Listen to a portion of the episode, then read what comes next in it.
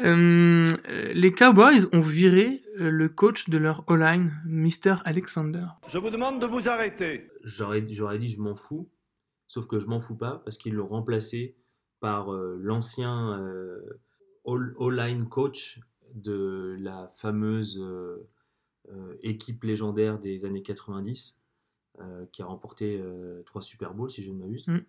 de- des, des Dallas Cowboys. Le mec a 75 ans, j'ai oublié son nom, mais il a 75 ans, il revient coacher euh, l'offensive line. Pourquoi c'est important? Parce que malgré tout, ma- malgré la blessure de Fredericks qui est euh, peut-être out pour la saison, l'offensive line de Dallas sur les trois, trois dernières saisons, mais surtout les deux dernières saisons, c'était une domination.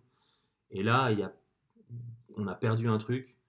euh, et le, apparemment, les, les, les coachs et euh, aussi euh, Jerry Jones ont vu sur les cassettes vidéo, hein, sur la, vidéo euh, qui est faite tous les lundis en débrief de match, que la O-line, en fait, au-delà des défaillances individuelles, il y avait une défaillance collective. Et le virer un, assistant coach qui s'occupe de la ligne offensive neuf mois après l'avoir recruté, ça arrive pas souvent. Donc c'est à mon avis qu'ils ont vraiment vu un, Un dysfonctionnement. Voilà. Donc on peut peut-être s'attendre peut-être pas cette semaine, mais à la semaine suivante sur une O-line euh, beaucoup plus euh, homogène et solide chez les Cowboys et ça pourrait leur être très utile. Alors, Larry Fitzgerald, un peu le Benjamin Button des receveurs, Ouais. l'homme qui n'a pas d'âge et qui continue d'enchaîner les saisons, euh, après son touchdown de frustration, si je puis dire, parce qu'il n'avait pas mis un touchdown de la saison, il touchait pas beaucoup de ballons. Donc après avoir mis un touchdown contre les 49ers, il a spiké la balle par terre. Et euh, en conf de presse après match, il s'est excusé euh, auprès des enfants. Il leur a dit qu'il regrettait son attitude, parce que c'est un, vrai- c'est un vrai gentleman. Et voilà, c'est un Ouais, geste à ne pas faire. Je vous demande de vous arrêter. Je m'en, je m'en fous pas. Je m'en fous pas. Alors, il faut savoir que je sais pas si c'est encore le cas, mais Larry Fitzgerald, il avait le, il détient le, je sais pas si ça continue, mais il détient en tout cas le record de réception euh, consécutive. Mm. Alors, je sais pas s'il a vu l'état de la, de, de l'équipe des Cardinals, s'il a eu un match sans réception, mais je pense qu'il a, qu'il a toujours le record euh, en cours. Sauf que c'est une équipe à laquelle rien n'est épargné. C'est un peu comme les 49ers, et tout leur est tombé sur le dos. Euh, Il y a des dissensions parce que la défaite, ça, ça provoque des, problèmes. Tu lui pardonnes d'avoir Voilà. spiké? Donc je lui pardonne d'avoir spiké. Ceci dit, enfin voilà, c'est un, c'est un peu, euh, voilà, c'est un peu un effet de manche de sa part. Ça me fait un peu rire. C'est vrai, c'est vrai. Alors, on- comme tu l'as dit euh, en première partie d'émission, c'est la trade deadline cette semaine. ouais. Et on a déjà eu euh, deux gros trades euh, au niveau des receveurs.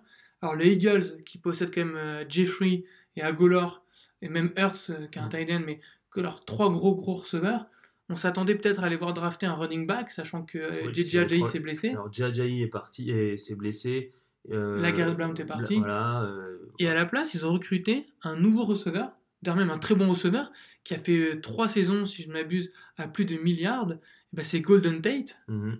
Des Lions. Alors tu t'en Ah, fous, je t'en fous pas. Non, je m'en fous pas, mais ceci dit, je suis pas certain. Alors, la- la- on n'est pas encore arrivé au moment où on enregistre l'émission, à la fin de la, la, deadline. la deadline. Enfin, on n'est pas arrivé à la deadline plutôt. Euh, et ils ont des tours de draft, ils ont du, des monnaies d'échange, euh, les, les Eagles. Donc, il se peut qu'ils fassent coup double. Si jamais ils ont réussi à, à recruter un running back, à faire un échange un peu, euh, un peu avantageux pour eux, et qu'ils ont en plus chopé Golden Tate, euh, ça risque d'être compliqué en NFC East. Quoi. En revanche, moi, ce que je comprends pas, c'est bah, ce qu'ont fait les Lions, quoi. Alors, ok, récupère un troisième tour, mais euh, Golden Tate, c'était un receveur solide. C'est pas comme si euh, les Lions avaient une attaque de feu de Dieu avec 15 receveurs qui pouvaient alterner. Mais ils ont. moi, je, alors, alors, je moi, trouve ça peu payé. En, fait, parce qu'ils ont, des, ils ont, ils ont des, des bons receveurs et surtout ils ont des jeunes receveurs dont ils espèrent beaucoup. Et je pense aussi euh, qu'il y a un- la défaite euh, euh, de cette semaine leur a fait mal et qui sont du coup en mode c'est fini pour cette saison, on verra l'année prochaine. Quoi. Ouais. Toujours au niveau des, des receveurs échangés, Demarius Thomas, les Broncos l'ont laissé partir au Texan contre un quatrième et un septième. Ouais, ça, je, enfin, Tu t'en fous? Je m'en fous. Parce que c'est. Alors, tu t'en fous, mais je vais juste ajouter que Fuller, qui est le receveur préféré de Deshaun Watson, s'est blessé au ligament euh, contre les, Alors, contre les quelle Dolphins. gravi- Ma question est quelle gravité de blessure? Parce que moi, j'ai vu qu'il était blessé, mais. Bah, il rupture ou. Bah, je pense qu'il vu le recrutement de Demarius Thomas, c'est qu'il doit être out pour la saison.